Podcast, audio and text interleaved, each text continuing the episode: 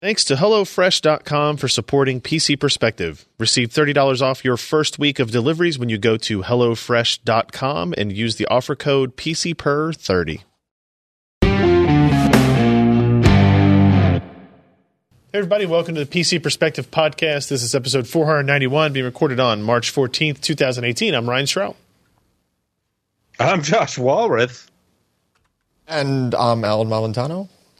And over to the side, we have Jim and Alex. Do we have a camera? We do have a camera. No, we don't have a camera on tonight. Oh, okay. Ken in the house? Trust Ken- me, uh, Ken's not here. Ken is on a vacation or some crap. What? I know, right? Yeah. You know, I'm missing. I'm missing the agitation in between Ken and Allyn. And then uh, Jeremy, I apparently I don't. Jeremy's gone. I don't know. Probably not forever, but he is gone tonight. Hopefully not. he, he was going to go launch some sounding rockets at the Northern Light. Okay. okay. All right. That sounds like a Canadian thing. I'll, I'll jive with that. Uh, welcome to the show, everyone. Um, we're recording live at pcper.com slash live. That's a URL you can go to. It's got a chat room. It's got a live feed. Um, we record the show there, so you can get a you can get a sneak peek of the show as it's recorded in real time. So you don't have to wait for that annoying RSS feed to come out the day or two days later, whatever happens to be, or the YouTube video to, to encode. None of that stuff is necessary uh, when you watch it live. And it's a whole lot of fun. So if you go to uh, pcper.com slash subscribe, you get this little page here that basically says, hey, if you want a little notification, you want us to send you an email uh, before we do one of these live streams, which is every Wednesday, but also we do, we will occasionally do other ones as well. Um, you're welcome to do that. All we do is you ask for your name and your email, and we send you an email to your email. And your name and stuff. Uh, we also still have our Patreon campaign going. This is at patreon.com slash PCPer. And here is uh, your avenue if you wish to directly contribute to the website and to the guys who are, are writing for it, right? So if you run an ad blocker, if you think uh, the videos we create are worth a damn, uh, the content that we write is worth a damn, if you want to uh, continue to support stuff we do extra like the mailbag or whatever, you can do that here. It's a dollar a month, three, five, ten, twenty dollars a month, up to whatever you want. Uh, and as always, this as is always the case, if you become a new contributor and or increase your contribution uh, during the live stream, I will give you a shout out on the show. And I think nothing is better in this world than having your name mentioned or whatever you put in the name field of that form mentioned on the PC Perspective podcast. Ever Nothing mentioned ever. Nothing ever. nothing. You may have noticed this awesome T-shirt I'm wearing today. That is a callback to what 2011. Did we think so. decide? Uh, QuakeCon. This is a a eh, wrong way. Death Wish Raid T-shirt, um, which for those of you who maybe you young kids don't realize, hard drives are spinning disks, um, and they have a propensity to fail. So, uh, and if you put two of them in a RAID zero configuration, you are essentially doubling your chances of failure. Uh, hence the term Death Wish Raid. you remember who coined that term? That was Colleen. Yeah. Um, so if you go to uh, uh, darn bit.ly slash PC per merch, is that right? Yep. Yep. bit.ly slash PC per merch. You get this page here where you can buy said Death Wish Raid shirt, or you can get uh, a, just a PC Perspective logo t shirt, or you can get a hot dog down a hallway t shirt. Josh's favorite. You can get a PC Perspective mug, which I didn't realize, but Ken has apparently inverted it so that it's no longer just a blue paint with a white logo. It is now Oh. the blue logo, which probably makes Oh, more nice. sense. Yeah. And you can still wear that. You can still wear the mug. effort. Yes, we talked about that last week, I believe. We can Yeah. still can still wear the mug. Uh, there is also off screen here Super Pipe as well. Death Wish Raid, uh, you know, surprisingly, the PC perspective, the classic t shirt has been the most popular seller. I thought Death Wish Raid or Hot Dog Down a Hallway, but apparently we don't have listeners or viewers as perverted as Josh, which I. I guess looking back retroactively, retrospectively, that makes sense. Well, it's, it's probably little- better for your, your monetary income. I'm a, well, I'm a little disappointed. I thought there would be more hot dog down a hallway. And if you don't understand the reference, we're not going to get into it here. All right. Uh, we also have uh, the mailbag. Josh did our mailbag last week. This is uh, Did mailbag I? number, or did we have the wrong link in here? No, this is right. Yeah, Wow. March 9th. It's pronounced Gosh. Berger. Burger. Yeah. Oh, see, I didn't watch it. Uh, this is uh, where we answer some questions from you, uh, and I guess I'm gonna have to watch this last one because Ryan, Josh versus Ryan fight is sounds pretty interesting. Um, I don't want to know. Nobody give me the secret. Don't no spoilers, Nope. please. Uh, this is basically a 20 minute video where we answer questions submitted through the YouTube channel or through our comments on the site, and I think the, I think it's pretty fun. Uh, and this is directly made possible because of that Patreon. So there you go. Now you know. Uh, before we get into excuse me our first story, wait, let's go through the let's go through the email board here. Uh, Patrick Norton's beard is really hot, like a dad, like in a dad kind of way. Just pledged five dollars. Thank you, Patrick got- Norton's he, beard. he does have a thick, thick beard. It's nice. I'm I'm not he's, he's jealous. got at all. nothing on his head. It makes so you wonder it's what like, took him so unlike long me, to grow who, it. Yeah. if I yeah. grew a beard, it would be like one of those wispy Fu Manchu things. sure. Yeah, mine as well. Look Awful, and like the cat would be able to lick it off without. This is any 12 days issue. of not shaving right So, here. so I, uh, anybody else who has seen Patrick Norton's beard lately, like they would have seen, like you know, just you know, watching a show he's on. Oh, like he's got a beard now or whatever. I hadn't been watching any of his content, like admittedly, and then I went and I visited him. so my first thing was just like walking up to him, and he just had this just insane. He looks you like a different person with it. I think that's probably the same for most people. Uh, we also have hipster Norton. uh, Steve's cat is awesome. Edited their pledge from ten dollars to thirteen dollars. Steve's cat is awesome. You know, I can say that from personal experience. Steve's cat is awesome. Steve's cat is awesome. And then we have, uh, I guess, he it, takes a drink. Thor Michael Wood, which maybe that's. A, I think that might be a real one. Thor. I would name my kid Thor now. At this point, that's that's that's popular enough. Thor Michael Wood, or maybe it's a joke I don't get. I'm sorry, Michael. Either way, or Thor. Michael, either way. I Pledged five dollars. So thank you very much, Thor, for that. I've always wanted to say that out loud as well. All right, let's jump into the content. We have a lot of stuff to get to.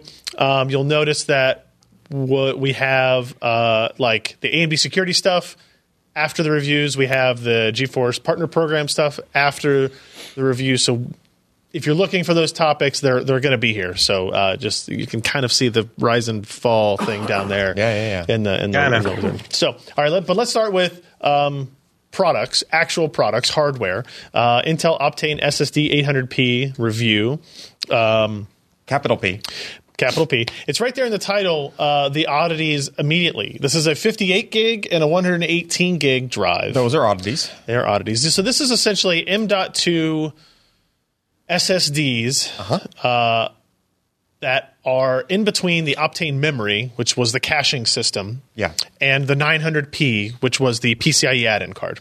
Yes. Uh, and this sits between those, both in terms of capacity, uh, in terms of price, in terms of performance in So are, some the, are, areas. the- are these M dot two yes. They're M.2 uh, PCI Express uh, Two. by, by two. two? Okay, Yes. Two okay. lanes. Hence the double uh, uh, key. The- They got the double key, yeah. So Yeah, because it's not full 4x right, NVMe. right, and It still the, seems unnecessary to have the double keys. Am, I, am I uh, missing something? Because it's like just- the double keys used to mean MSATA, right? no. MSAT is different, completely different kind of Okay. socket. It Yeah, just doesn't seem necessary. You do double keying unless you absolutely need by four, then you get rid of one of the keys. But you So also So what happens to the keys four. in MSATA? Because I swore that they were two keys that look just like well, for, that. for by four, you kind of need one of the keys to be gone because that's where the pins are. well, yeah, but Like that's you. Okay, There's actual sure. pins that are transferring data, right? Um, but if you're going to do by two, you wouldn't do by two and not do the extra key because you're just skipping uh, a possibility of not being able to plug into something that was a by two only slot, or some some you know it's like a backwards compatibility thing Right. with early M.2 slots. Yep. Or sockets. Anyway, um, this is the same exact form factor uh, for those As with the- Optane memory. as Optane memory. So that was also keyed the same way. It was Yep. also actually the layout was. I mean, you might as well just skip to like the second page. Well, I want to talk about the specs real fast, right? So it's PCI Um, okay. 3 by 2 M.2, 58 and 118 gigs. We'll Yep. talk about that in a second. Yep. Um, sequentials, it's only rated at 1.2 gigabytes read, 600 megabytes per second write, Mm-hmm. um, which is lower than what we're used to because we're used to seeing by 4 PCIe M.2 SSDs, Correct. right? The, the, write, the read speed is more or less limited by the interface. Okay. Uh, the write speed is higher than what we saw with Optane memory because there's more dies. There's more more addressable die. there's more addressable space. Yep. Like there's more you Yep. know more parallelism. Um, the IOPS is uh, you know a little bit of a boost over the Optane memory part. Um, you know, but like latency. Actually, I have a beef. There's a big paragraph that gets yeah, windy you, in the you review. something in the latency spec of average sequential. Yeah, so- they're they're calling latency average sequential, which makes absolutely no sense to me because first of all, sequential in terms of SSDs typically implies 128k sectors, uh, or 100 sorry, 128k uh, transfer size. Okay. right? How long does it take to transfer 128k? If you were going to do a latency for a sequential of any kind, um, with that ma- with those results there, uh, if it only took you 6.7 microseconds to transfer 128k, you're doing like 90 gigabytes per second. So that doesn't work, obviously, right? sounds Um, great. I wish it was that fast, but it's not, right? Um, also, like you wouldn't do latency for a sequential transfer. It's like you're just doing a straight line speed of a thing, right? You're going to rate that in throughput, not in latency. And Where you care about latency is random access, which is arguably one of Optane's strongest traits, right? It has amazing latency for, for random access, but don't rate it in sequential. Like that's, it makes absolutely no sense to do It's that. kind of cheating. and it is kind of cheating because that number is really low. Uh, Lower but than you would see in a random, right? it's lower than it's that even, even it is capable of in random access. Right. Uh, you know, it's lower than a lot of systems are capable of doing. Even if the device was super fast, right? It's just you know you're limited to other things in the system when you try to go that low. Okay. Even like a hard drive has a pretty low number for sequential latency if you did like four kilobyte sequential right. because it's just it's all going a straight line. It doesn't have to seek. Got it. The next thing's already there, Yeah. right? Just how long did it take? You're take? to basically timing the movement of the head. No, you're timing the movement of four kilobytes over the interface. That's Oh, all you're doing, okay. right? Fair. It's just how how fast can it go across the wires? Um, Um, yeah. So let's let's jump into this. So we, we talked about the similarities to the to the Optane memory, like not just similarities, but l- like a lot of It's very, similarities. well, just scroll down, scroll down a couple more pictures. Actually, right. like a one more past that. Uh, so the top two drives there are the the 16 and the 32 uh, gig Optane memory parts, and then the next two are the 58 gig and the 118 gig uh, 800 piece. Okay. At- I mean, look at the board layout. Like it's almost an identical layout. Even they didn't even, you know, the controller is the same size. The, the chip, you know, the Yep. all the layouts Yeah. the same. Yeah. They moved a couple of components from the from the right edge a little bit inward on the newer parts, but the components are still the same components. They're just rearranged a little bit. All right. There, now, all that said, there are differences. Like these devices can do power management, whereas uh, the Optane memory parts really didn't have like idle states, so to Okay. speak. They just always consumed whatever their lo- their power was going to be. Right. So these are more like regular SSDs that will actually have like a standby or an idle power state. Okay. They will actually you know try to clock down the controller and stuff like that when you know when your computer is not accessing them. Right. Which was kind of a requirement for if you were ever going to put these things in a laptop. Right. Oh, You- yeah, you- for sure. You needed them to not draw like a, a few watts all the time. That would just be bad. So um, let's let's talk about so there's some things I want to talk about at the end, the capacity issue, the pricing issue. Yeah.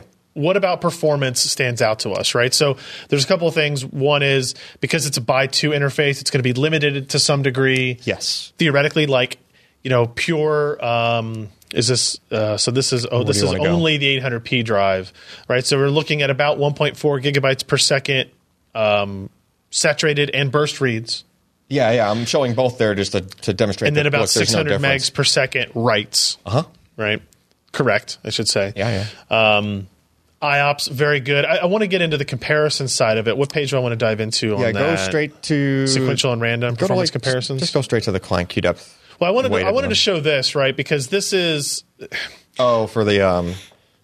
because there there there's many ways to measure performance on SSDs. You know, random is one, sequential is another, Se- Mm-hmm. and you can have a big debate about what is most important. Um, I think in our experience. sequential is important less often than random is important. for for people that care about consumers. for people that care about what an SSD does to improve your system performance. Okay. Right? If you're the kind of person that wouldn't even notice if you had a hard drive in your system, Yeah. Well, then you're not going to be that worried about random performance. Okay. right? So what what we're looking at here though is so this is throughput. the if you look like uh, where's where's the 800p? It's down here with this orange line. Yeah, right actually, those 500. those those four lines. Well, uh, there's a SATA SSD in the middle of them, but those four lines around the blue line, Yeah. at the bottom there, those are the four different Optane parts, okay. Right? So they got the two Optane memory parts. Remember the eight, yeah because the 860 Pro, the green line there is a SATA drive. yes, Got it. Okay. And then the blue line above it is the 960 Evo, and the orange line above that is the 900p. uh, actually, it's orange and a gray, or where is it? They're all kind of like overlapping each other. Actually, at that 600 meg per second. They are. Yeah.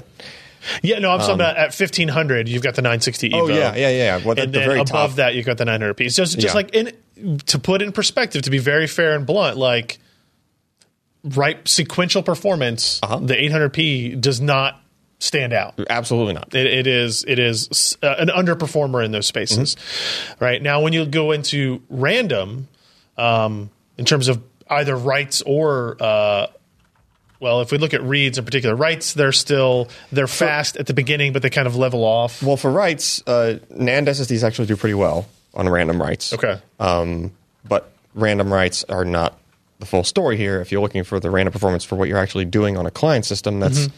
usually the majority of those, that random access is reads. Mm-hmm. So you have to look at low queue depth and random reads is where you really want to be. Yep.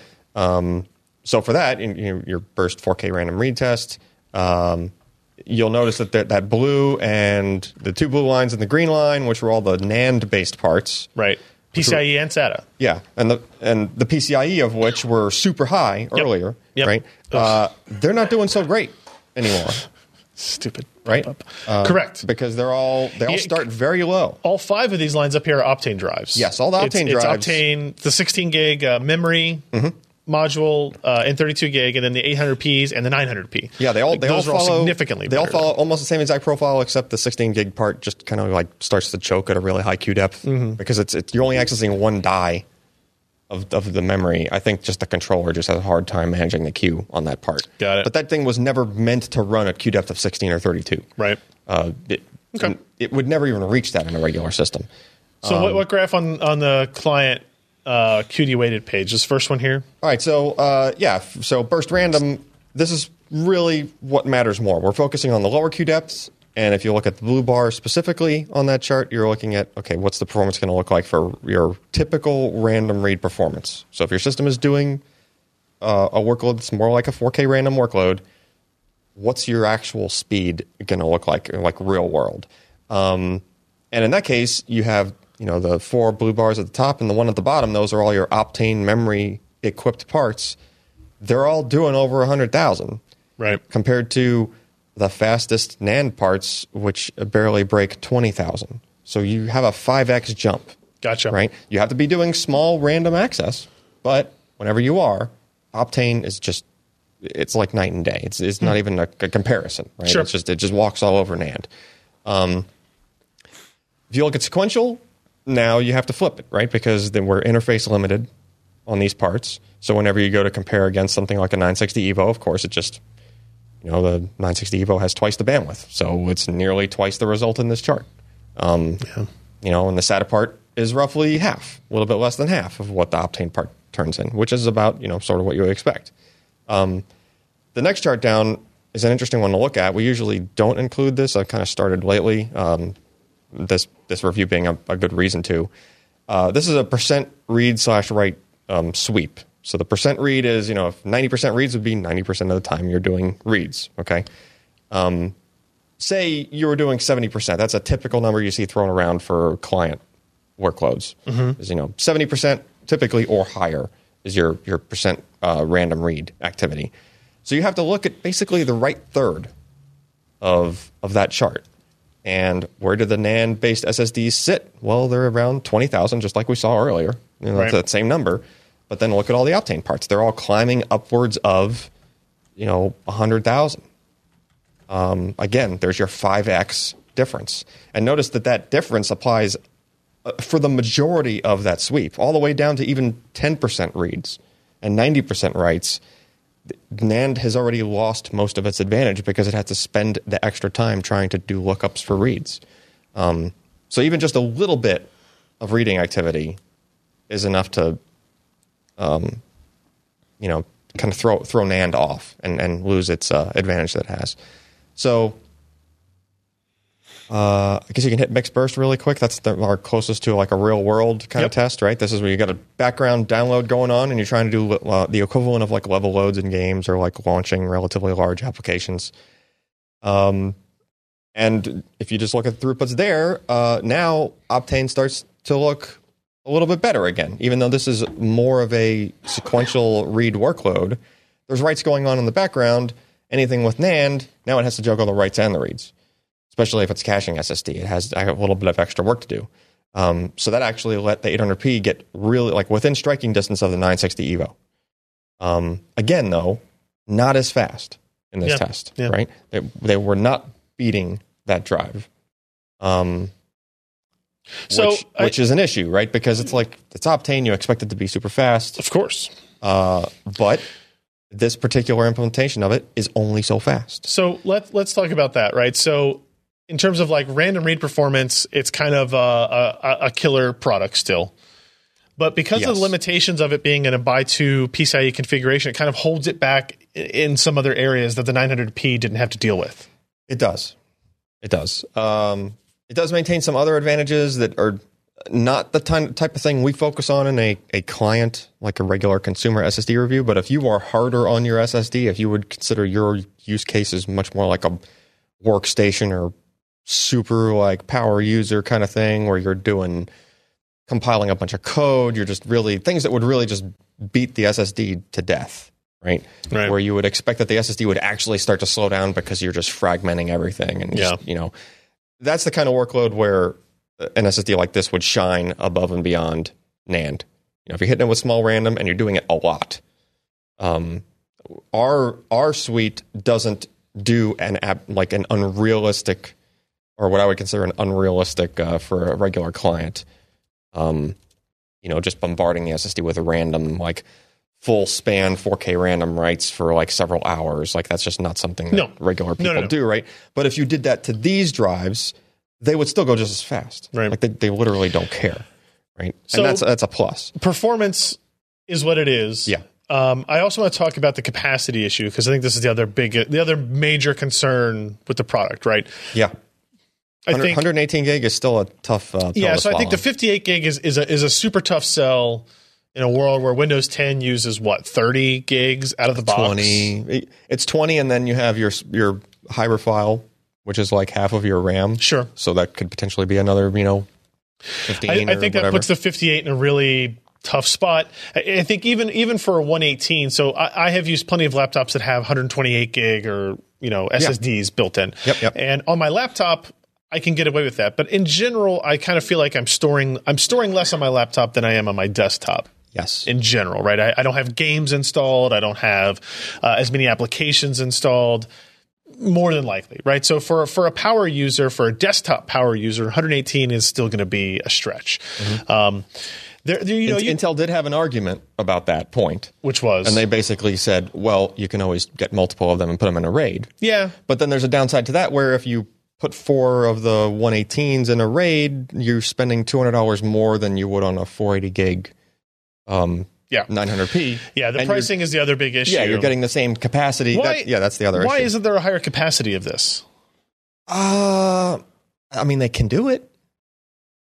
on this board on this form factor? Is it a controller limitation? Do you think can the control the controller only access a certain number of die? Here's here's one part to this. I don't think I've ever seen an Intel SSD with more than four dies per package okay, of any kind of dies, NAND or Crosspoint. I think they just don't like stacking higher than four because now you run into issues where uh, you know bad yield, something goes wrong, and putting eight in a package, you just you just threw away seven of them. Right, like Yeah. one thing goes wrong with one of the dies in a package of eight, your your percentage of loss gets unreasonable. Um, I think that's kind of their reason for doing that, and that might also be pushing them away from, you know, because you would need uh, eight dies per package to go, you know, with uh, doubling the 118, Mm. right? Um, also, I mean, now you're in a territory where you're competing with the capacities of the um, of the 900p, which might overly confuse people. Yeah, I mean, well, they they pitch the 900p as a workstation part, Yeah, a super high end enthusiast slash workstation part, and it made sense for that, right? But but the the vast majority of the audience is going to do M.2 mainstream stuff anyway. they are.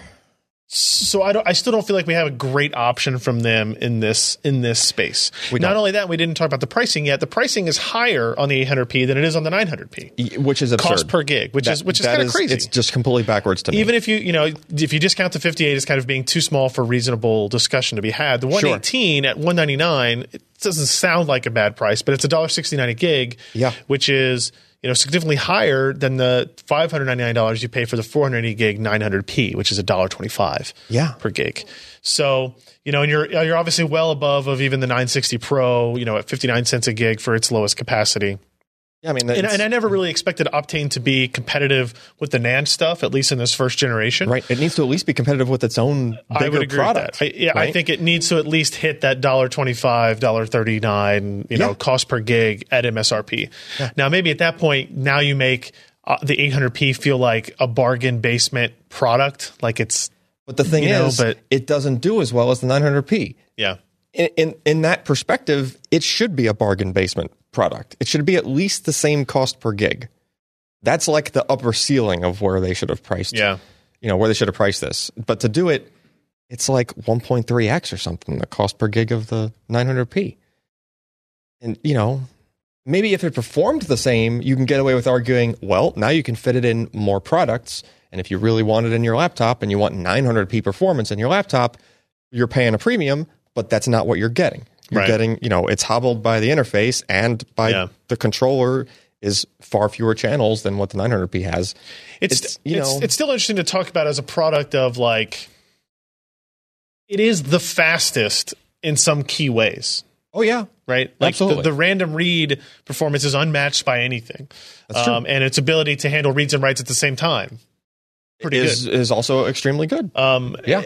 So like I, I would I could see there being a segment of audience, right? First of all, you've got like the MSIs of the world who are going to put two of these in a, in a gaming laptop.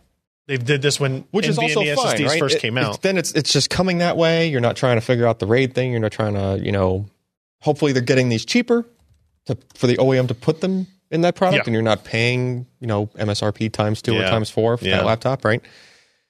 Um, I, Yeah. I, I think it was it wasn't nearly the product that I think a lot of people had hoped it would be after seeing the reviews of the 900p and waiting for this consumer variant to come out. Yeah. I think if if this were available in like a 250 gig version, it's a much easier discussion to have because now you take away the capacity, the pricing hopefully you come comes down a little bit. Yep. And then like the performance discrepancies are easy to talk around, right? Mm-hmm. They're easy to go, but yeah, but do you care about straight line or do you care about random more? And, and make that make that call. what I think it needs is it needs the higher capacity. It needs a 240, right? Yeah. Uh, and it needs a better controller, right? They have to move away from this. It's time to. But, then they this- can't take the power hungry controller that exists on the 900. They can't do that. One's just too physically large Well, to even fit on the on the on the thing. But Yeah. they need to rework a controller, add some more channels. You know, make it at least comparable to the 900p in a 240 gig Yeah. capacity. Then you can get away with charging that price, Yeah. But but not as it is. So check out the review. It's on the site. We've talked about it too long on this show already, so we're going to move on. Um, Ken is not here. Damn him. Uh, he posted a quick review of the CalDigit Thunderbolt Station 3 Plus dock. Uh, it is exactly what you would think it would be. It is a Thunderbolt 3 dock that you can use for laptops. It makes more sense for laptops. You can use it for PCs. It seems unlikely you would need it.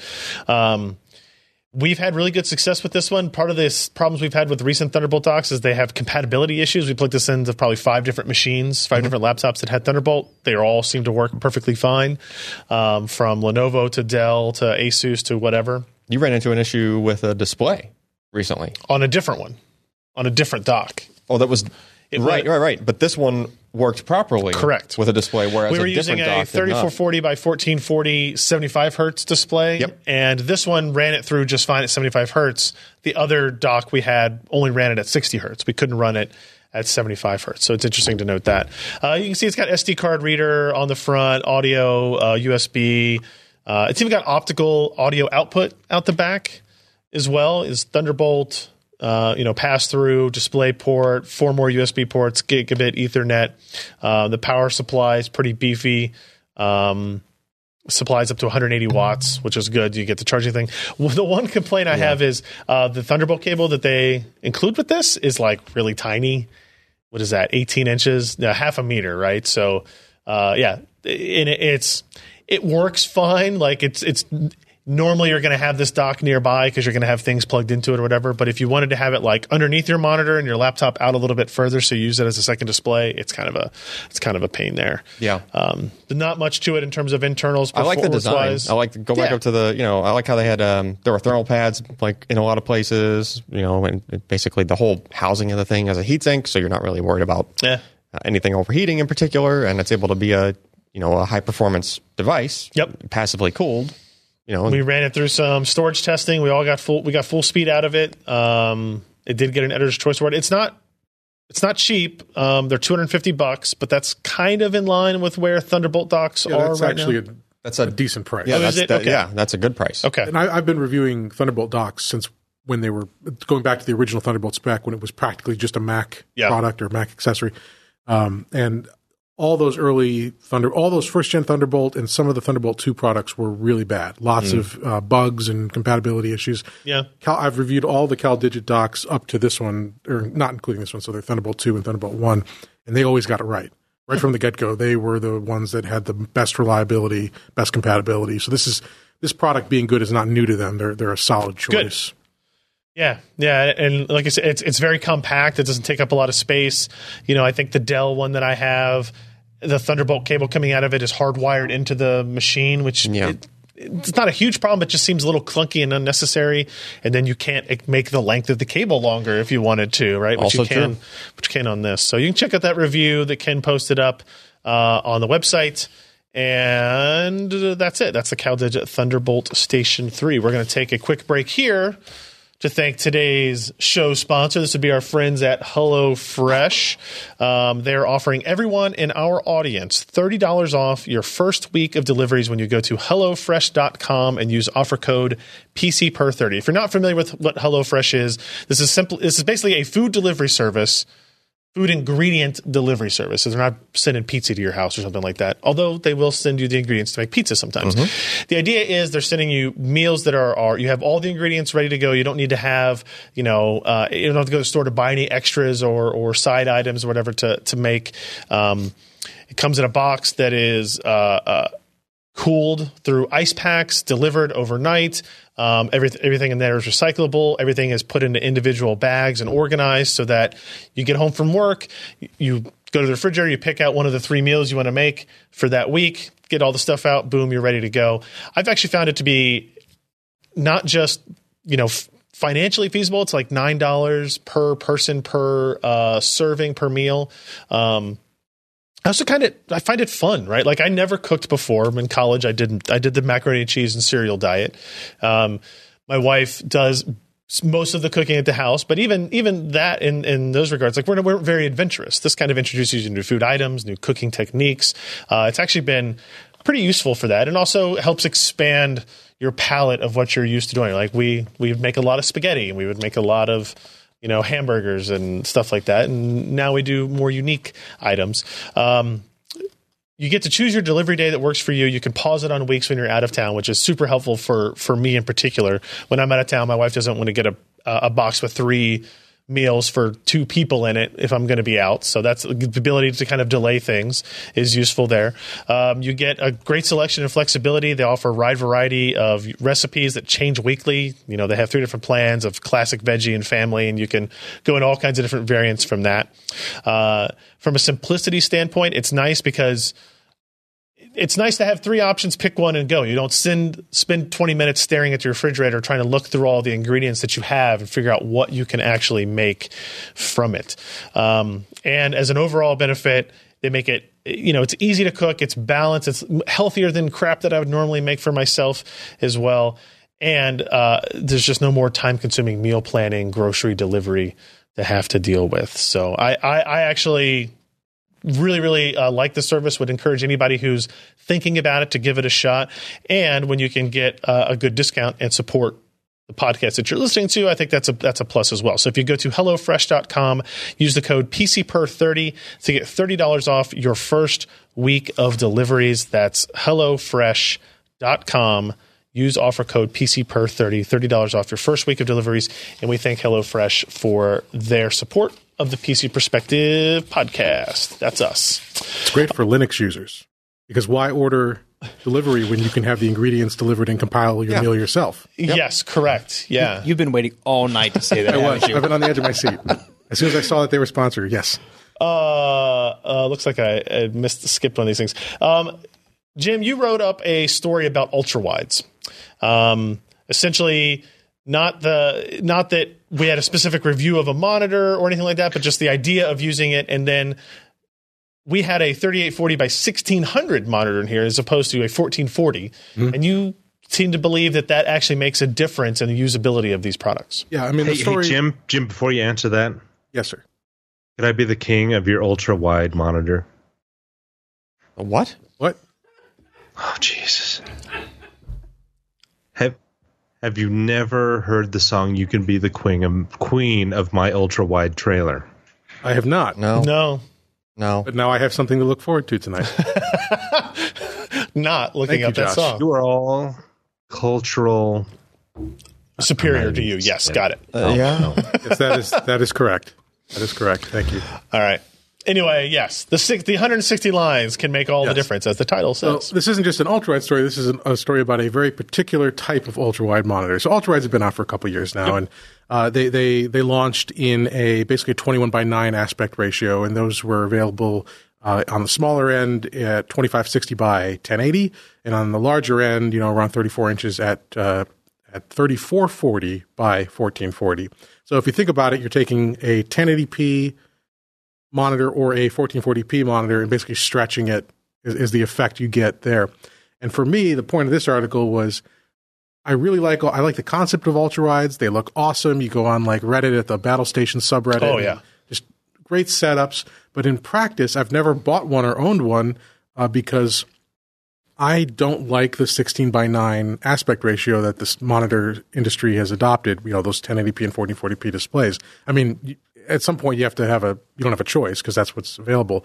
But I always preferred the 16 by 10 ratio. I liked my, like my the best monitor I ever owned was a 30 inch Dell that was 2560 by 1600, and it was just something about those extra 160 lines of vertical resolution that made a difference. Like just things just fit more. The I didn't feel I, I didn't feel cramped.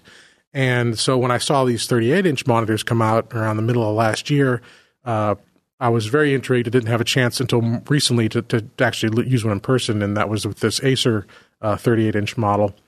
So with this, you, you're not only increasing the vertical resolution all the way to, to a true 1600, the horizontal resolution also goes from 3440 to 38 to 3840. Got it. And so you're getting that extra screen area, but that also means 3840 is the uh, horizontal resolution of the UHD 4K standard. Yep. So if you were to use this for movies, they're great for movies that are in like a 21 by 9 or similar aspect ratio. You're not scaling. You're getting the full width one to one pixel ratio for your 4K content. So that's great.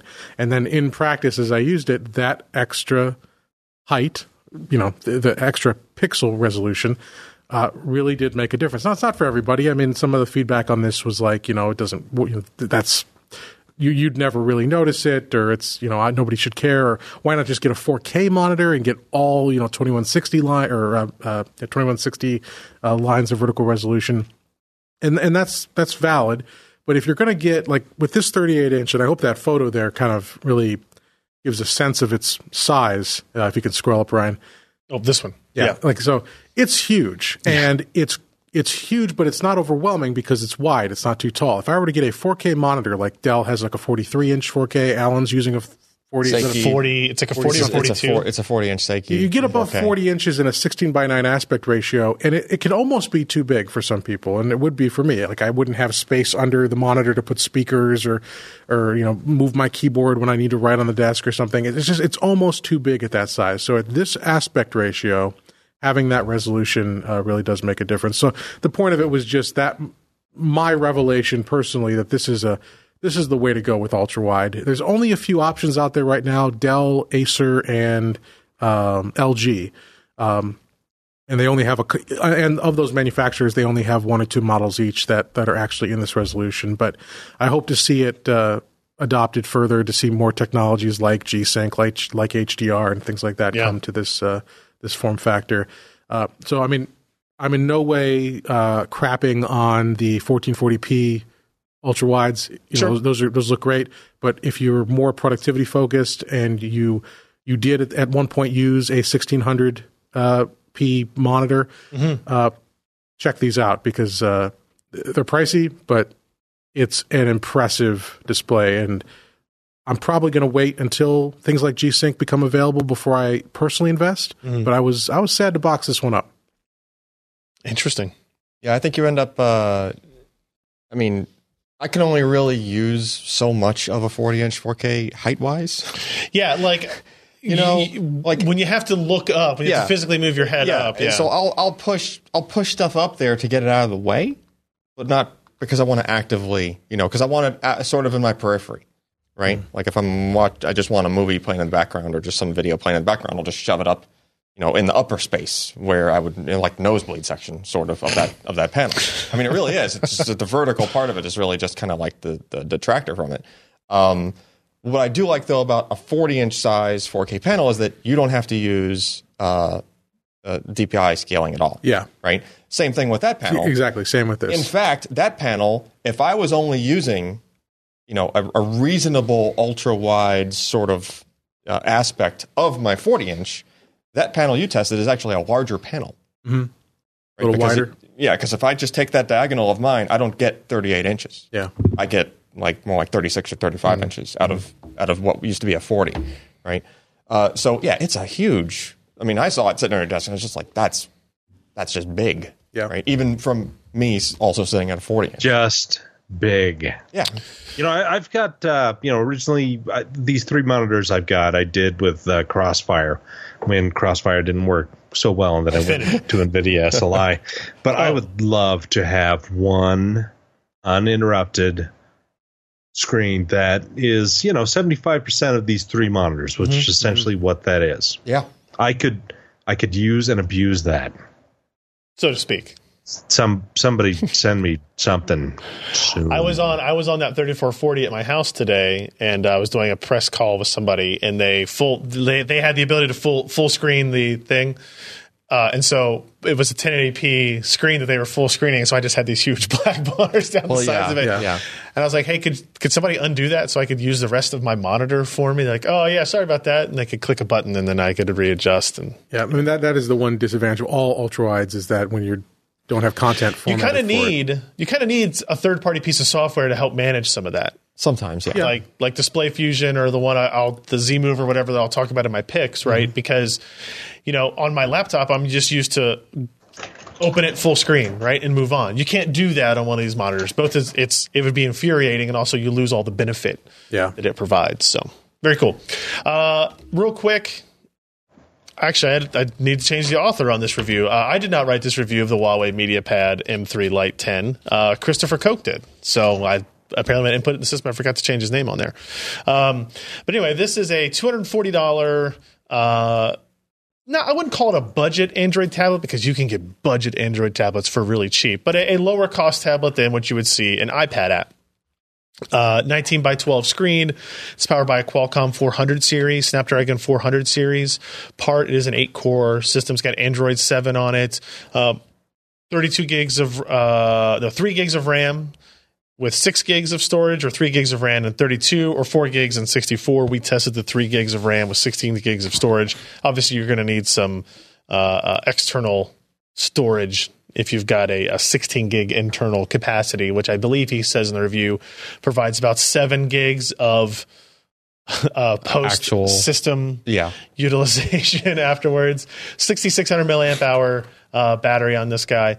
We've actually had this in the offices for a while. it's very evocative. What is that? Something's going on. Is that on. Josh? Sorry, I'll stop. Ti- let me mute. Stop it. Just making sure. It's very evocative of the Galaxy, uh, Samsung Galaxy Tab 4. Um, not a surprise. A lot of these devices tend to look very similar. uh, in terms of connectivity, you've only got micro USB and a headphone jack. Nothing else here. Again, this is an Android tablet, not a Windows tablet, so this is mainly meant as a consumption device. There's no doesn't come with a keyboard, although you can use any number of Bluetooth keyboards and input devices with it. Um, Christopher was was was pretty impressed with. You know, the UI was clean. Um, the amount of pre-installed apps was below average, which is good, right? You actually want that to be below average. You know, so this is this is again, it's not a, a purely uh, stock Android experience. They they still wrap their own UI around it, and as a result, you get things like this where there's significantly more spacing before icons than maybe you would want there to be. Um, you know, You know, for safety purposes, it, it is important to wrap your own UI. it always yes, you got to wrap Always. your UI. Otherwise, you'll get viruses, and your user experience will go downhill very, very quickly. Nobody will want to use your product anymore. It's terrible. yeah, yeah, it does have app drawer support, so kind of like their basic multitasking. Did, so did you say app drawer? I, I did Drawer? Oh dear. drawer D R A W E R. That's What what if they- you that's drop what your they call it? drawers? Will it expose all your Uh, apps? it will and your assets. to that degree, it's very true. Uh, and you can see here if you ever are looking at PCPer.com and need to add up some numbers about how much all the stuff that we're talking about you can't afford, now you can do this in a multitask Android fashion. Uh, pretty pretty simple, straightforward. After that, he said use cases. uh, You know, in terms of user experience, was very good. The camera was okay. Um, again, kind of what you would expect on a low cost. I didn't know he Android had any of those. What? What? I didn't know he had any of those. This review just got weird. This is not. Everybody's that's not my picture. I didn't take this picture. I know. This is this is Stuffy the dragon I- from I- Doc McStuffins. I'm with you. I get it. Yeah. Well, anyway, he gives some picture examples here. Uh, He some looks of them. traumatized. Uh, y- yeah, it, it does. Um, so you get some ideas of, of what the, the noise level would be. This is a really good picture to look at noise because it's all white, bright LEDs. And Dark's in there too. Yeah, dark's in there too. So interesting. Like I said, it's about 240 bucks on Amazon. Uh, Qualcomm Snapdragon 435 powered. It's a pretty good device. He actually really was impressed with the IPS screen on it. Um, you can definitely find Android devices for less expensive than this, but you can also find them for a lot more than this. So if you're comparing it to like the the the Galaxy uh, tabs, for example, I think you might be better off with something uh, with something like this. Um, but the, I'll, I'll be honest with you, I don't have a lot of experience with the Android tablet market over the last year or so, um, but probably for for for decent reasons. So, all right, let's get into uh, the, big story the news fun items. stuff. I got a stock tip for you. Oh yeah, Uh, certain technology companies worth maybe maybe worth zero dollars. Yeah. they should file for bankruptcy immediately. Immediately. And uh, their stock is worth. They should be worth zero dollars and zero cents, not zero dollars, zero point zero zero true. dollars. Yeah, yeah. Not even a penny stock. You don't want to round anyway. They wanted to be very upfront. In fact, they just need to stop selling all products right now and go into bankruptcy because that's that's where they're supposed to be. yeah. Uh, okay. Um, so let me give my quick synopsis here, and then I'll, Josh, I'll let you uh, prolip, uh, uh, Prolapse? No, I'm not going to prolapse on this Pontificate? There you go. I was going to say proliferate, but I don't think that was the wasn't the right. You don't want it to proliferate either. Yeah, that's true. We're, we're not that kind of show, right? So a uh, a security research company called CTS Labs came out with a report on Tuesday that said that the Ryzen and EPYC processors all had uh, some collection of security vulnerabilities, in, uh, up to an account of 13 newly discovered security flaws on these parts. Uh, they released a ver- website, some videos, and a report, like a white paper type thing, detailing what these were. Um, they didn't go into details about how to uh, uh, integrate them, you know, Reproduce them. reproduce them, which is which is standard practice because you don't want to Yep, right. get it down. But they didn't give AMD a whole lot of time, like apparently less than 24 hours notice about this. Um, I think, well, Josh, I'll let you comment on this. All else being, if we take all the drama around this out of the story for the immediate, is there still cause for concern for the security vulnerabilities as they are presented? You just had to ask that, didn't you? I did. I did. I, mean, asked it the is tough kind questions. of the basis of the story, but why would you have to ask it that way? Okay, you know what? these are vulnerabilities, but they're secondary vulnerabilities that are essentially like other known vulnerabilities that have been in software since the 90s. So, three out of the four are ones that could potentially be somewhat destructive. But to be able to enable any of those, you need to have elevated administrator privileges on that computer. And so Right. if you're a hacker and you already have elevated administrator privileges on uh, the machine, you're you've already got the keys to the keys to the castle. I mean, you're you're in. You can go in there. You can then flash the BIOS and uh, inject any kind of malware you in there.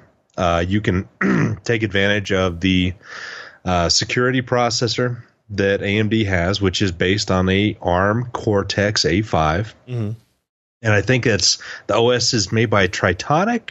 Is that anyway? Uh, started with the T, but I'm not going to yeah, quote yeah, on yeah, that. yeah. So it's it's you know it's it's it's a, so a security processor is an embedded processor that exists outside of the main OS that has its own protected memory, protected firmware that can't be flashed. And you know it kind of exists as its own domain. Domain, and this is this is like a um, ARM's TrustZone. Uh, Intel has something quite similar to this. And so it's interesting for many, many reasons. One, the security group is not a group that anybody had heard of until now. Two, they gave AMD less than 24 hours notice before they were going to publish this information. Three, they actually talked to press entities before actually publishing anything online. And four, am I counting right? Uh, yeah, yeah. sure. Sure, why not? You're on a roll. Um, someone within the CTS labs leaked the document, their their entire thing on on AMD to this group called Viceroy, Uh huh. which is a South African firm that specializes in shorting stocks. So Cool. uh, some time ago, they let out all this terrible news about one of the banks in South Africa, and they were shorting the bank stocks. And next thing you know, there was a run on the bank, and the stock fell. I mean, shorting is kind of weird anyway. You borrow Yeah. shares, right? Yep. You sell it to somebody else, yep. correct? You have that money. You, you know you borrow shares from somebody, telling them you're going to give them back to them, right? At a specific exactly. Price. so I mean, At a who the hell does that? But Well, it happens. it happens. And so then, yeah, they they sell it to somebody else, and then you say, okay, in 90 days, you need to sell me back these shares, or you know whatever amount of time you do, and you need to sell me back these shares at whatever price they are. So if it goes down three dollars per share, if it was ten bucks, you're you're making a thirty percent profit yep. on money that you never really had. Sounds awesome. I love this. yeah, yeah. So anyway, this uh, group is is quite famous for this, Yeah. and it's just so strange because they wrote literally a 33 page document about why AMD is going down, and they released it within hours of the CTS Labs uh, report going active. Now, which means they had access to the report beforehand. yeah, yeah, That the security company- leaked it to them. And, and, I think it's I think it's important to point out like the security company pre-briefed some media about it. You know, at least a couple of pe- handful of people. They also uh, pre-briefed. Um, they also talked with some secondary security companies as well to like validate the to apparently validate the vulnerabilities, which is Proof again of concept software again, to- which is kind of do this, normally yeah. accepted, right? Um, but I would say uh, I think the talking to press before actually talking to the company in question is a problem. Uh, I feel like that kind of happened with Spectre Meltdown as well. Like at least, or or is like Yeah. immediate, maybe not. I don't know. They had a lot No, it's, it's 90 days, 90 to 180 No, no, no, no, no. I'm talking about they pre-briefed them before it went public, Oh, Oh. sure. Oh yeah. right? They- but the Intel knew about it Yes, they didn't pre-brief media before they pre-briefed Right. the companies. Yes, Right. no, that's what I'm saying. Uh, Microsoft, Intel. But what I am AMD. saying is odd Yeah. is to pre-brief a company that exists to sell and trade stocks in whatever capacity you want them to be. Yeah. seems very odd. Yes, it seems outside the realm of uh, what you would expect. Yeah, and their uh, chief technical officer had a, uh, a thing out today that said, you know, I think that the security firms are not doing a favor to uh, consumers by not releasing this stuff right away. And they're kind of two ideas behind that. One, if you release it out there and say, hey, this is a problem, you know, we're not going to do any proof of concept code, but we're going to tell you that there's a problem out there, then they feel that the companies are going to address the issues faster than if they had done it behind Right. closed doors. But at the same time, there are a lot of really, really smart people out there who are looking for any kind of flaws to get into. And if you release this information saying, hey, here's a general area of, you know, we're not going to give out proof of concept code, but here's a general area where there are issues with this product, and we're going to do it as soon as we found it.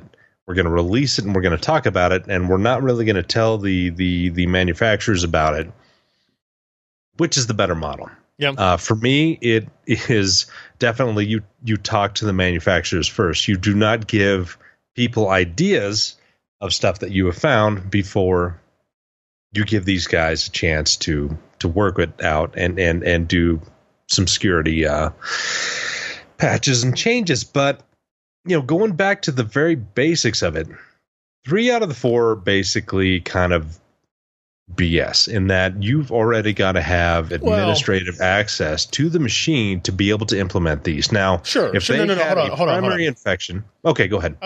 I, I agree that they're, they're, I would consider them secondary risks because they ha- has to be in a pre-compromised system because you have, or you know you have to have a really dumb user that's uh, giving people root access. However, I do think that the potential to overwrite the firmware of the secure processor, regardless of whether or not you have root Well, you- privileges, you, can't is serious. overwrite. You can't overwrite the the firmware of the secure processor. I thought that was You part can of the overwrite point. the firmware of the system, and there could have secondary effects on that. But on the actual CPU itself, with the little OS that's kind of built in there, it's it's non-volatile, so you can't. I'm pretty you can't sure. Well, okay. Well, I'll, I'll double check, but I'm pretty sure that it involved overriding firmware, the firmware of the um, secure um, um, on- on- processor. essentially the BIOS. No, no. Oh. Uh, of- of No, the no, no. BIOS, the BIOS is used to update the secure OS firmware itself. Yeah. That's why, like, updating the BIOS forces it to push the update to the secure OS firmware, which is then when you would have the problem because it's undetectable, and in theory, that firmware could prevent itself from being updated. Just like how there's, Going uh, just like how on the Intel side, as as part of some, I, I think you're you're talking about like the AGESA code because the secure processor has kind of built-in stuff on the CPU level. It's not very big. It's not a large cache, but it's non-volatile. But like the AGESA code, you can change that, and then it will change the characteristics of the secure processor, but not the firmware of the secure processor. I mean, I'm, I'm nitpicking here, but I'm just trying to be accurate. Okay. Well, on the Intel side, I think where Ryan was going was like, and what we think might be the case here is that what's the name of the Intel thing? I forgot. Intel Uh, Management Engine. yeah, IME. IMEI or whatever. Um, you go to do a BIOS update on those systems, and as part of that BIOS update after the next reboot, like the IME will update its firmware. Something that you might have not thought would be a, a firmware updatable actually was, if, as long as you had some signed, you know, signed binary or whatever the heck it, it needed to be able to get in. Yeah. Um, which I thought was something, uh, you know, along the similar lines. They of talk this, about but- having persistent malware on the secure OS processor Yeah. itself, so how not would you, in how the would you get BIOS it of there? the system. Right. Well, isn't that the part that requires the administrative privileges already? You've already have escalated privileges. You can write to this. There's some sort of shenanigans with the it's accepting unsigned bytecode, but I didn't see a confirmation of that. Yeah, but I think the mechanism is so first you need admin to be able to update the BIOS on a system that could update the BIOS from within the OS Right. in the first place. Now your BIOS package, like your firmware that you're overriding there, would contain code that would in turn go in and try to hack into this. Right, and that's supposed to be Secure that's supposed to be signed using public-private. It's supposed to be, but supposedly there is a way around it. Right. Is part of what they're alluding to in in this paper. Yeah. Right. Because like, if you're you know, able to flash the firmware of a machine, you can do damn near Yeah, you can do a lot of stuff. to it. And so, yeah, it's just you know, I, I again, I'm I'm nitpicking there, but you know, like the AGESA code and stuff like that, you can adjust that and make changes that will bypass some of the things in the secure processor, even though the firmware on the secure processor is is is set. It just it can't be flash. It's non volatile.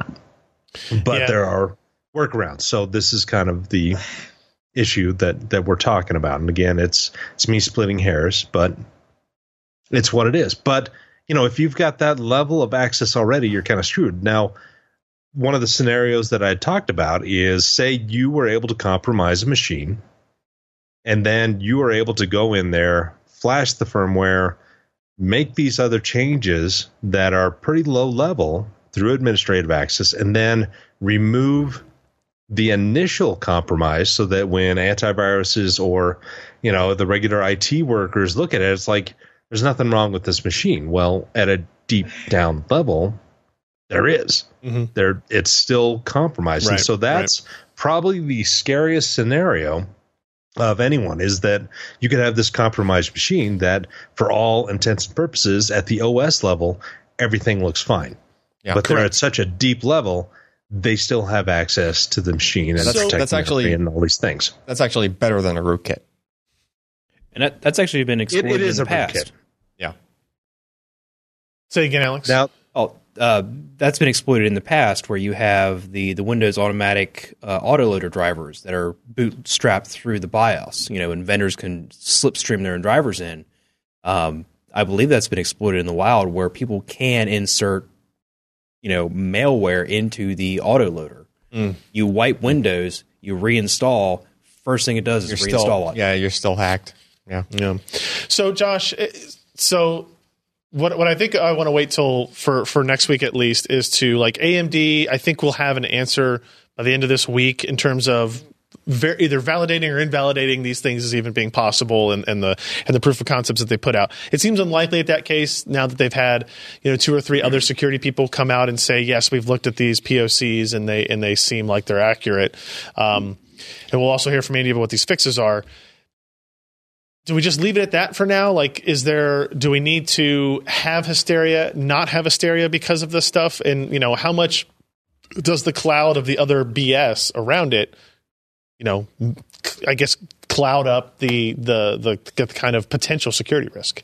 it's it's just at this point another potential infection that you could face if it gets gets past the primary stage or the the primary infection. So somebody sends you a picture, it's not a picture, and it says, "Hey, click this. Look at the size of those whatever on them," and you open up this thing and and it As says, Josh "Do you want to access this?" And you click your your little administrative yes icon because you really want to see the picture, and nothing shows up, and you're like, "Well, what the hell? This is a bust." And you shut down your machine and you start it back up, and things seem to run a little slower, and you don't really care much about it, but you've got an infected machine. Right. And so, as long as you can avoid that primary infection, these secondary ones are not going to matter. Now, I don't know enough about the Chimera Right. aspects, which chipset-based one. affect the chipset made by Asmedia. Apparently, Asmedia made some backdoors in previous uh, chips that they kind of got into some trouble about, but I haven't heard a huge amount or uh, or many uh, many actual instances of this being exploited. But it is a potential avenue that again I, I don't know enough about.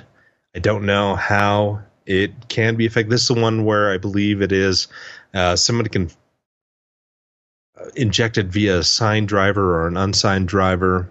I think it Uh, had to be a signed driver. I don't know. Yeah. So it's uh, that that one needs some more visibility on to see where we're at with that. But for the CPU stuff, it's all essentially things like, you know, to make programming a whole lot easier, we have all these things open as long as you have administrative access because you want your Microsoft Word to work. You want Yeah. your games to Well, work. I mean, how many games require administrative access to be able to do all the There- things that there- they need to do fairly simply? All right, that's gonna. We again, we've talked too long about this one as well. We'll talk about it more next week once AMD kind of comes out with their official uh, uh, statement on this. We also want to get to another thing before we get to the other controversial topic of the week. Uh, we have some patrons to get to. Chronarch edited their pledge from ten dollars to eleven dollars. Thank you, sir, for that. Why doesn't PC Per have a cat like Steve? Just edited their pledge from thirteen dollars to twenty dollars Because Ryan is I- allergic. I can get Not you a seen cat. my cat. I'm a, well, that's true. Josh, Ryan- first Josh brings Cat on uh, to the podcast. That's true, sometimes. and Ryan is I just, wait, this is really funny. she just crawled under my legs. you guys need She Cat. heard her name. I am there's Cat. Get the PC per cat. Look at her. Look at the kitty. Cat Calico. is not looking The at. Tell the cat's not cat to look looking at the at us. camera. Come on, camera. Cat. Look, Cat, I'm right here. Cat, I'm right here. nope, well, not look. Does not care. The cat is having Does none not of that. care. Uh, we also have. Uh, there are four lights. Good job. Just pledged three ninety nine. Uh, I'm glad that ugly nerd Steven is gone. Just pledged a dollar. What? I don't know what the. Stephen Hawking. Too soon. Too soon. Oh, that is too soon. That's way too soon. Wow. And I said it out loud because I didn't know what it was my referring to. God. All that for a dollar? That guy, whoever you are, That's- you can, you can have your dollar he back. got his man. money's worth. I'll tell you. got to get up to the dollar. Uh, and Justin Owen edited their pledge from three to four dollars. So thank you, Justin, for that. All right, let's get into the next story here. This is uh, published by our good friend Kyle at Hard OCP, who who hasn't been into drinking any Winchester bourbon at all. No, exactly. None. Uh, so this is. I'll just read this post that Jeremy uh, wrote up on the site. It's about the GeForce Partner Program.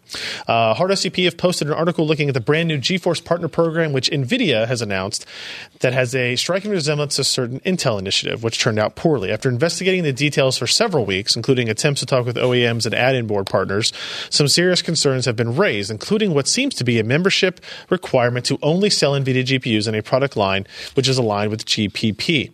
As membership, the GPP offers, quote, high effort engineering engagements, early tech engagement, launch partner status, game bundling, sales rebate programs, social media and PR support, marketing reports, marketing development funds, end quote. This would cut out a company which chooses to sell competitors' products from quite a few things.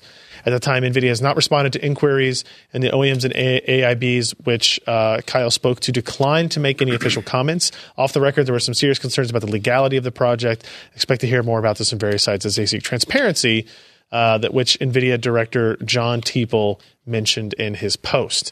Um, I mean, this is like the equivalent of it would be a horrible thing if you were to, you know. I mean, it, Yeah. it really comes across like that. it does, yes. Um, you know, so it's not like they're just flat out saying, so uh, you know, that oh, you can't sell anybody else's stuff. But Right. it's like, but if you want to be in this program that you really should probably be in, and you'd be at a significant disadvantage if you weren't in, uh, you know, compared to those other guys that that were that were paying their money, yeah, that were paying their lunch money to the mm-hmm. bully. sure, sure, sure. you know, Well, here's the kind of thing: thing. is that is that it wasn't really lunch money before. I mean, it, yeah, it was like you you had a thing, you contract where you bought chips from these guys. They gave you support in designing your PCB and the memory and some of the specifications, or you could use their reference design, and that was it. Now, this is, you know what? If you're going to have a gaming brand and you're going to use NVIDIA products for this,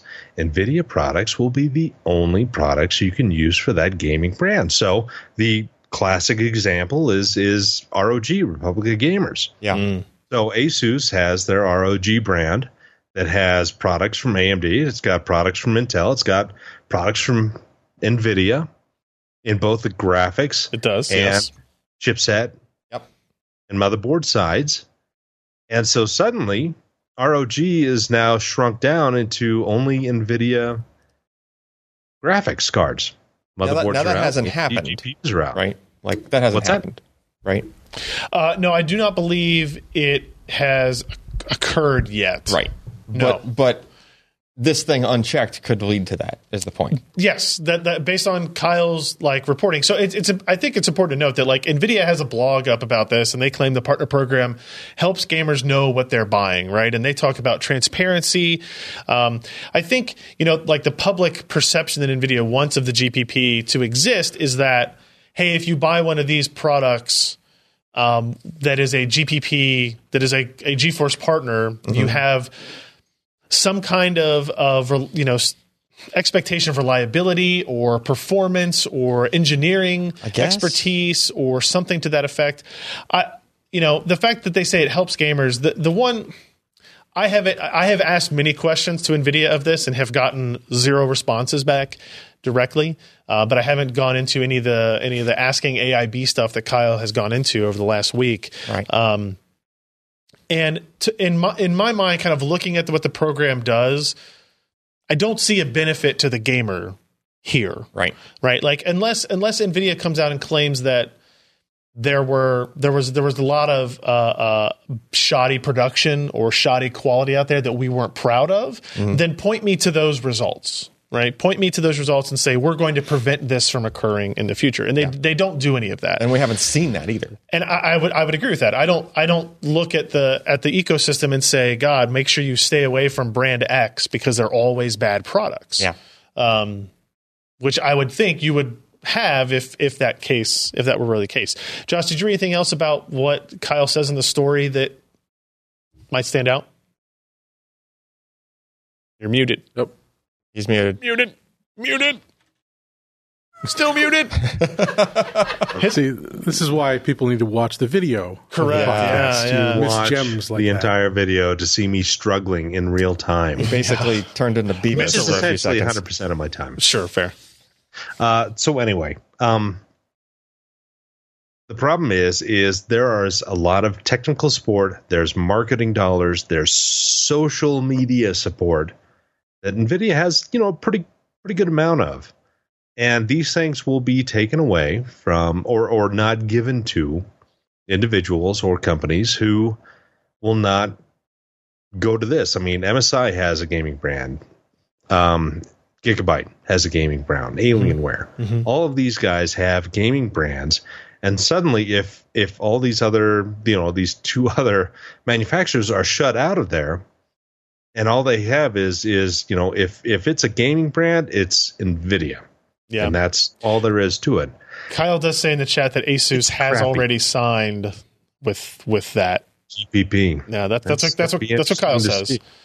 Um, I and I think it's obvious to see what the problem would be if this program is being, you know, uh, pitched as, as Kyle says, right? Like now, our AMD there would be no Radeon products in Republic of Gamers, right? And now that doesn't mean I don't think that would mean that Asus couldn't sell Radeon graphics cards. They'd either have they'd have to be on, on in their own brand or something, or mm-hmm. unless they, I guess I, I don't know. Kyle could answer that too. Like if they create a separate gaming brand, would that be allowed, or would it be that you can't have any gaming brand specific? I don't to it? think that would that would seem think know impossible that. to me. But I don't think we know don't that from what is there. Yeah, and this it's also pointed out this isn't just AIBs, but also like OEMs. Mm-hmm. Uh, Kyle mentions Dell, Lenovo, HP, these types of guys that. So like the Alienware. so like an brand. Alienware brand, if you wanted to be part of the GeForce Partner Program, in theory, you wouldn't be allowed to do that. Mm-hmm. And again, to be clear, Nvidia Nvidia says in their statements that it's a non-exclusive agreement that you don't you don't have to stop selling competitive parts. Right. Um, but That seems contrary to what he keeps hearing a, from it's other, contrary to every bit of evidence that that that Kyle's has Yeah. dug up, and and Kyle's been doing this longer than I have. Um, he's been involved in more of the the the the shady backroom dealings of this stuff than I even mean, I do you, have. do you remember his Phantom console yeah, the Phantom console stuff. that he spent yeah, hundreds of thousands of dollars in And- in in legal fees? yeah, and and he was Just right about the Intel. point. He was right about the Intel AMD working together on graphics stuff. Right. It wasn't a licensing deal. It was a product purchase deal. But Kaby Lake G was a real product and it came out. And he tried to tell everybody about it a year before it came out, and nobody believed it. Six months, eight months before it came out, or whatever. Yeah. Um, so if you if you take Nvidia's position at face value, Yeah. hypothetically, and they are working with a company like Asus and ROG, and they're putting their marketing dollars and their social media influence into it, and they're and they're promoting 1060 mobile laptops, gaming laptops with the 1060 mobile chipset. Yep. And oh, it's great, and they're going to talk about gaming performance. They're going to show uh, Skyrim and or not Skyrim, uh, a more, more modern game, uh, D- uh, Destiny 2, whatever. Oh, look at this, it's great. And the consumer, uh, and understanding that most consumers don't follow this stuff. Most consumers buying gaming laptops are not watching this podcast, reading Hard OCP. They go to the store and they say, "Oh, I want an ROG laptop. I saw a commercial on it or something. Yeah. Oh, here, this one's cheaper." And they don't notice it doesn't have an Nvidia logo. Let's say it's a Kaby Lake G part, Right. for example Right. Yeah. because that has nothing to do with this, right? Um, and uh, they buy it and it doesn't perform to the same level that the commercial said. Okay, I can understand that that that's Nvidia's position. I don't agree. I think that's kind of Sure. nonsense. But uh, I guess that's their point is they don't Yeah. want if they're going to put if they're because they don't sell a lot of cards themselves. They have their their flagship parts that they sell, but they rely on their partners. If they're going to put that effort into their marketing and into their development with their partners, they want to control that experience Yeah. again, I I don't agree with that. I don't think that's going to play out practically. The other thing is, and I guess it is too late because some companies have already signed on, but let's say enough partners resist and they don't get exclusive access. They don't get early access. They're not able to fine tune the power delivery of the cards and the cooling. And now you've got a generation of, of uh, NVIDIA cards that come out that are not performing as well as they as the as the reference design. Yep.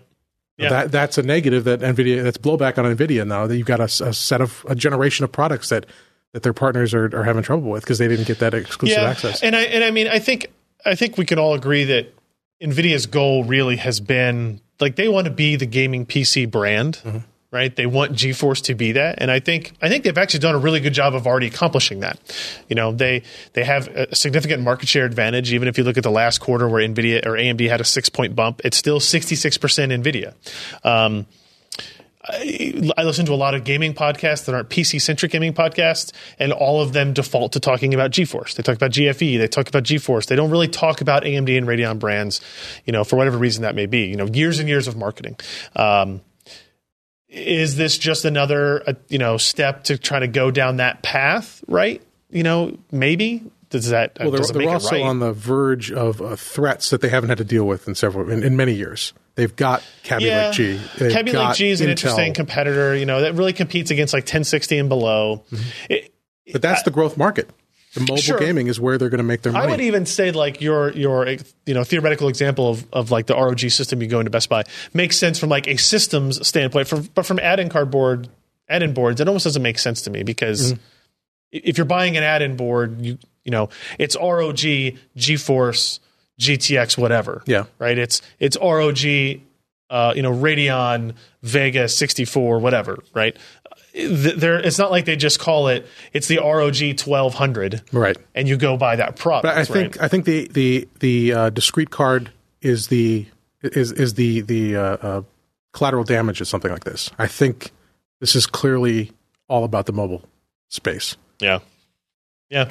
And Kyle says you're right. The Kaby Lake G spawned this in its entirety. So uh, Nvidia Nvidia feels the need to defend its territory that it has staked out, its market share that it's staked out, especially if you realize suddenly that Intel and AMD are going to team up together on stuff. That wasn't an option before. It wasn't something you had to deal with before. Um, so we'll see. because they were mortal enemies until Yeah. semi-custom came along and would deal with anyone. All right, uh, let's move on. We got two more quick stories to talk about. We'll be following up with this, I imagine, for the rest of my life as well. so uh, this one, uh, this is another hard OCP story, and I really just put this in here because I wanted to put the headline that uh, Jeremy wrote on here, and in retrospect, maybe it was a poor decision on my part. Um, if you're looking for advice on how to install a cool Threadripper, ROCP have quickly become the site to reference, and I would agree with that. Uh, they've benchmarked a majority of the water blocks comparable with AMD's big chips, as well as published videos on how to install it in your motherboard. Today, the chip is out again. Uh, I the site is out. No, wait, I don't know what he was about to say. there. again? This time, it is getting uh, with manually applied TIM facial. Uh, check out Kyle's tips on getting ready to coat your chip. With the best way to spread the TIM and ensure even cooling. And Japan, the island, entirely just flipped over after that entire reference. Oh. Yeah. It's just so bad. Yeah. Yeah. Yeah, you know, that's what happens. Uh, but there you go. That's a finger. It's just yeah. I'm going to assume it's Kyle's you know, finger. doesn't doesn't the oil from your finger uh, interfere with the the the, the thermal A lot of that stuff is a lot of that stuff is oil based anyway. It's Hey, suspended in a. Kyle, I'm going to play your video. Don't don't send me a takedown you know notice. Well, it's not. It's not bodily oil based, yeah, or or other bodily fluid based. You don't know that. Wow. Have you seen the manufacturing plant? I don't know. Have you smelled that, Tim? It smells like bleach. see it? Where's that? Where's that? Whoa. Where's that finger? How do you get that on there so even? Just like yeah. oh, he just using his finger. Scraped it around with his finger. Okay. As long as he doesn't lick it afterwards, Yeah, it's yeah. probably okay. Do not he's eat. a Oh, he's got a glove. glove. Oh, you know he's got what? a glove No on. What a cheater. No love. What It's, a it's cheater. protection, man. He's got protection glove, before no he went in. Come on. Yep. I think somebody should have Steve's cat should do this. That's the way Boy, she he's really scraping that around kind of You don't hard. He really is. He's rubbing it in. Rubbing it all over. He is I tell you what, rubbing it is. in. It is. It does appear to be like cleaner, That is true. right? It's evenly distributed. And you can save that glove for repeat applications. Is someone going to post this to oddly satisfying tomorrow? You just turn it inside out. It might already be on shake Oddly real Satisfying. hard. Uh, our last story of the day: FreeSync and FreeSync 2 coming to the Xbox. This is kind of a surprise announcement over the weekend. Uh, AMD's Antal Tungler was on the Xbox live stream, which was entirely too long, um, where they announced that FreeSync 2 specifically was, was going to be coming to the Xbox One S and the X, which allows compatible displays that accept FreeSync variable refresh rate over HDMI to work on these consoles. Now, that's great news. Keep in mind, no TVs actively support FreeSync. And the number of monitors that support uh, FreeSync over HDMI is smaller than otherwise. And, uh, you know, there's not a whole lot of, um, I don't know if there are any like large form factor, what do you, large large design Yeah. monitors to support HDMI over FreeSync. HDMI over FreeSync when it originally came out was kind of a FreeSync over HDMI. sorry, yeah, FreeSync over HDMI was a little more of like a budget option, right? They were trying to get it to lower costs, which was which was great, but um, because it's an Xbox that doesn't have a DisplayPort output, you're limited to what HDMI is. So what I'd like to see is it will support HDR con- on content. It'll only go up to 60 hertz, right? So you're not going to get higher than 60 hertz output from the Xbox. Um, and I think the question is that I have been trying to get a person at Microsoft to answer at this point is what happens when you go below 30, right? A lot of the FreeSync HDMI displays don't even hit 30. They might be like 40 to 60 FPS ranges because, again, they're supposed to be on the lower end cost uh, side of things. So, do we have one that goes down to 30? And then when you get into many games like PUBG, for example, that dips below 30 pretty frequently. And that would be the especially on the S. yeah, especially on the S. And that's like where you want FreeSync the most. You know, at, at 45, you want it. And at 25, you really want it. So, uh, are there, I need to do more research and see if there are FreeSync displays that have LFC over HDMI that only have, that, you know, go below 30. Because you have to go below 30. You have to at least hit 30 in variable refresh in order to do LFC doubling up to 60, right? So, and also I'm very curious, and I didn't get this answer. Do games have to be aware of this, or does just the console need to be aware of this? Right? Are are I imagine there are some games that do like lock 30 for a reason, um, and if you suddenly just turned off VSync on those games, like at the driver level, Microsoft's driver level, that it may cause some problems. It would really look pretty bad. It- yeah, Yeah. yeah. It was funny during this segment, they specifically never said television, they said monitor. And then when they showed the setting in you know where it's going to be in the settings, it was like a 24 inch. Yeah, this PC on this monitor. Asus, yeah, on this Asus monitor. So you can see the setting in there, and you know if you have a monitor in your in your room and you have a gaming PC and a console hooked up to it, this is perfect. Um, but for the vast majority of people that are playing Xbox, they're not playing on monitors, right? Now, if you ha- if you suddenly told me there was a 50 inch, 40 inch monitor that had HDMI FreeSync that met all these requirements, especially if you get an HDR, now you're talking to a compelling like, do you do that specifically for that capability? Well, there are some TVs that support FreeSync. No, Well, adaptive, whatever you want to call it. are there? Yeah, I thought there was a couple. I don't think there are because the HDMI spec, the official HDMI spec, doesn't have it in until because Adaptive Sync is a DisplayPort standard. Uh, It's not until HDMI thought it two, was like 1.4a. no or two something point like that. HDMI two point one will have a variable refresh in it. But you're not going to see that until the some very end of this year, probably 2019 TVs. Uh, we can look it up and see afterwards, but Yeah. yeah. So I think this is really cool. I think don't get overly excited because like it's not Oh, I'm I'm overly excited. also about the whole LFC thing. Does it even support it? Because remember, LFC is not driven. It's not done by the display and FreeSync. It's done by the driver. Yeah. So did Microsoft even like develop that part of the driver? Did they include it in there? And well, again, I I, can't implement it because that would be garbage. Because if you're trying to do a 30, Well, you could just say between 30 and 60 it works. And, and but if you go below displays don't 30, go to 30. there are some displays that go to 30. Very few. Yeah, that's why that was the whole pretense of my discussion. Oh, is that beginning one? I don't think that display they were I showing don't, even. I don't know which display this is. It's an Asus display of some kind, but Are we? Do we have any boxes that are in the alpha ring for the insider? no. And I've been trying to get one added to it. Yeah. for so this 'cause exact that's, that's the other caveat is this is only coming out. I think this coming week for Yeah. the alpha ring. Yeah. So the very invite only highest. Uh, And again, I've ring. gone to AMD and I said, "Hey, get, here's my account address. Please, please put me on that advanced ring.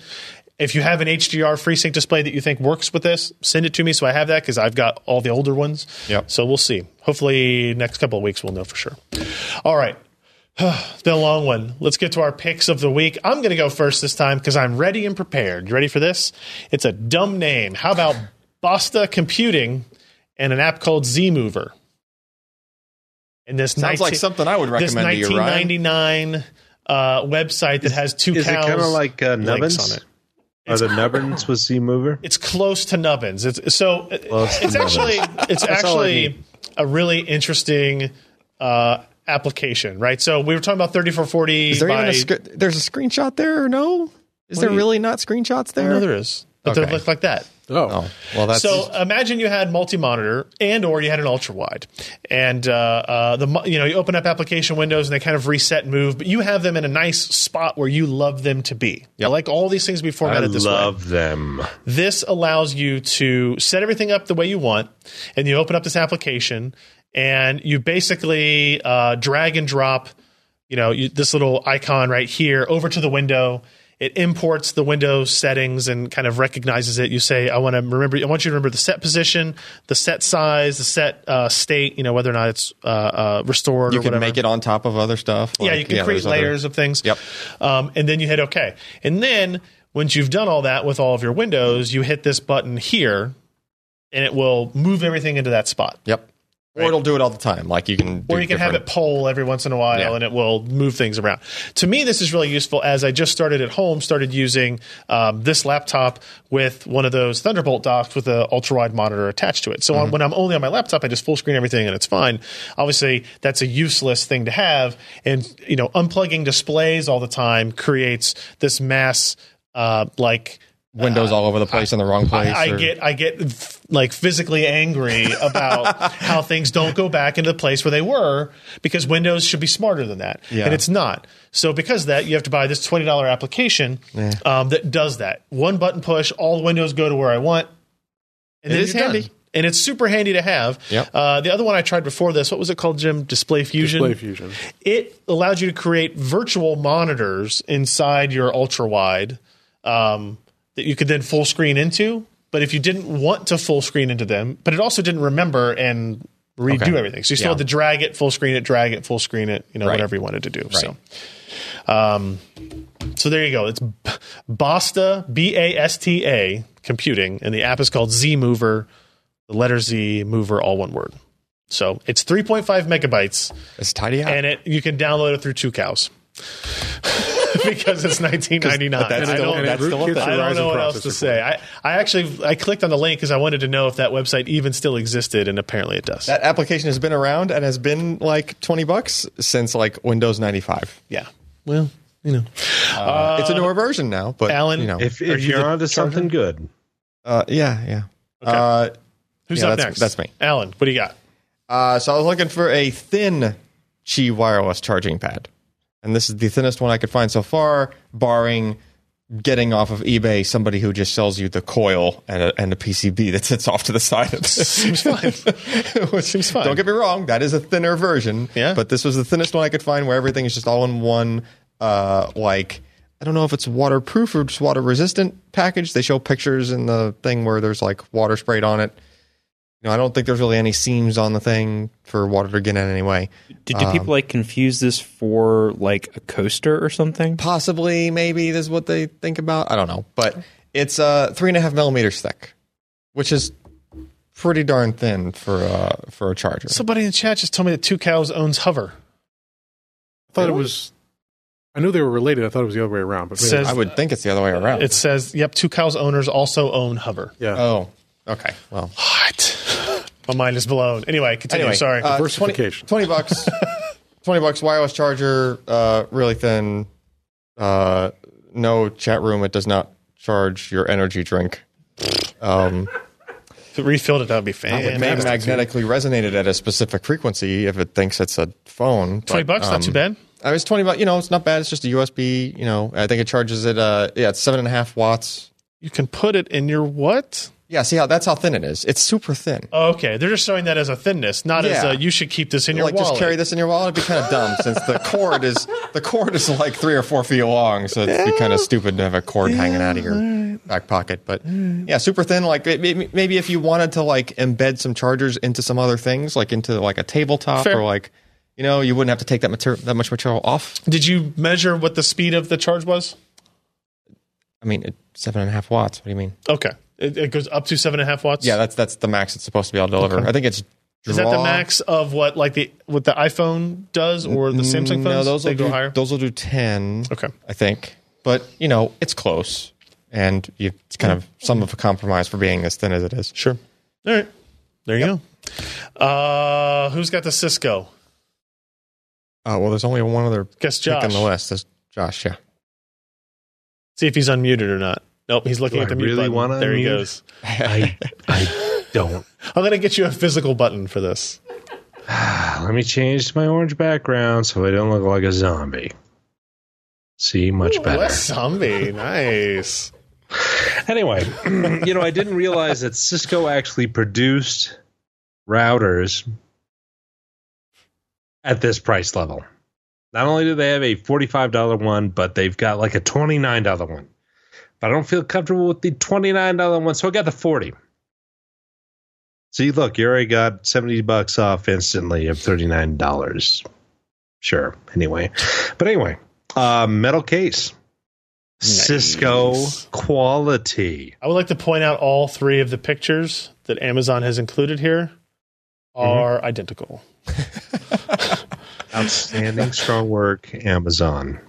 So anyway, Great. yeah, it's uh, you know what? Eight port switches are inexpensive. They are. Forty bucks is not that much more expensive than other eight port switches, and it's a Cisco. So yeah, give you're it a a big shot if you want something a little higher end. Don't buy this if, If you're a big, business. business. you can't buy it. That's No, only for small. yeah. And if you're a consumer, small business. FU still can't buy it. It's No. only for small business. You have to buy the Linksys. Well, yes. Yeah, you, you, I was about to say this. This is just like a, a Netgear router. yeah, that well, I, it's just that like I a blue Netgear router. Yeah, I wonder why much. that is. It's not possible. This one is for small business. Yeah, but it's Cisco. Uh, they make a five. All right, but is it- The name. Is it actually Cisco or is it just like their Linksys stuff that has the nice branding? Yeah, it's probably Linksys I stuff that has the nice branding. They're both kind of the same at this point. It's an eight port gigabit switch for forty bucks. I mean, who cares? Well, I've gone through a number of switches. That I have failed. gone through a number of switches here as well. Yes. All right. All right. Thank you guys uh, for joining us. PCper.com slash podcast is the URL you can go to if you want to see more lengthy discussions about technology and news. Uh, we'll have our links to the videos, the MP3s, the RSS, all the show notes that we talked about, links, all the stories we talked about are all included there, including our picks of the week if any of those sounded interesting to you. We appreciate everybody's support. Uh, hold on, before I completely cancel out, we did have a new pledge from Space Jam Flam. Pledge three dollars. Thank you, Space Jam Flam. We greatly appreciate it. Uh, and uh, with that, everybody, we will see you next week with another episode of the podcast. Thanks, everyone. Bye. Thanks to HelloFresh.com for supporting PC Perspective. Receive $30 off your first week of deliveries when you go to HelloFresh.com and use the offer code PCPer30.